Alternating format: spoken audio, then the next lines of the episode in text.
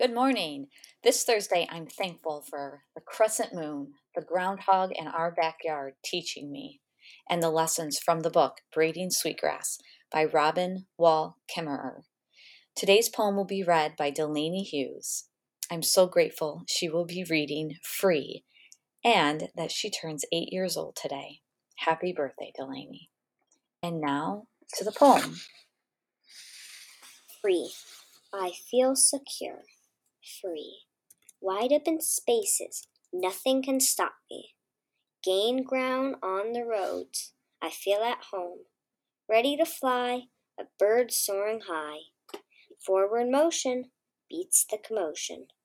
Fresh air, even if it's cold, I am bold. Have a wonderful Thursday.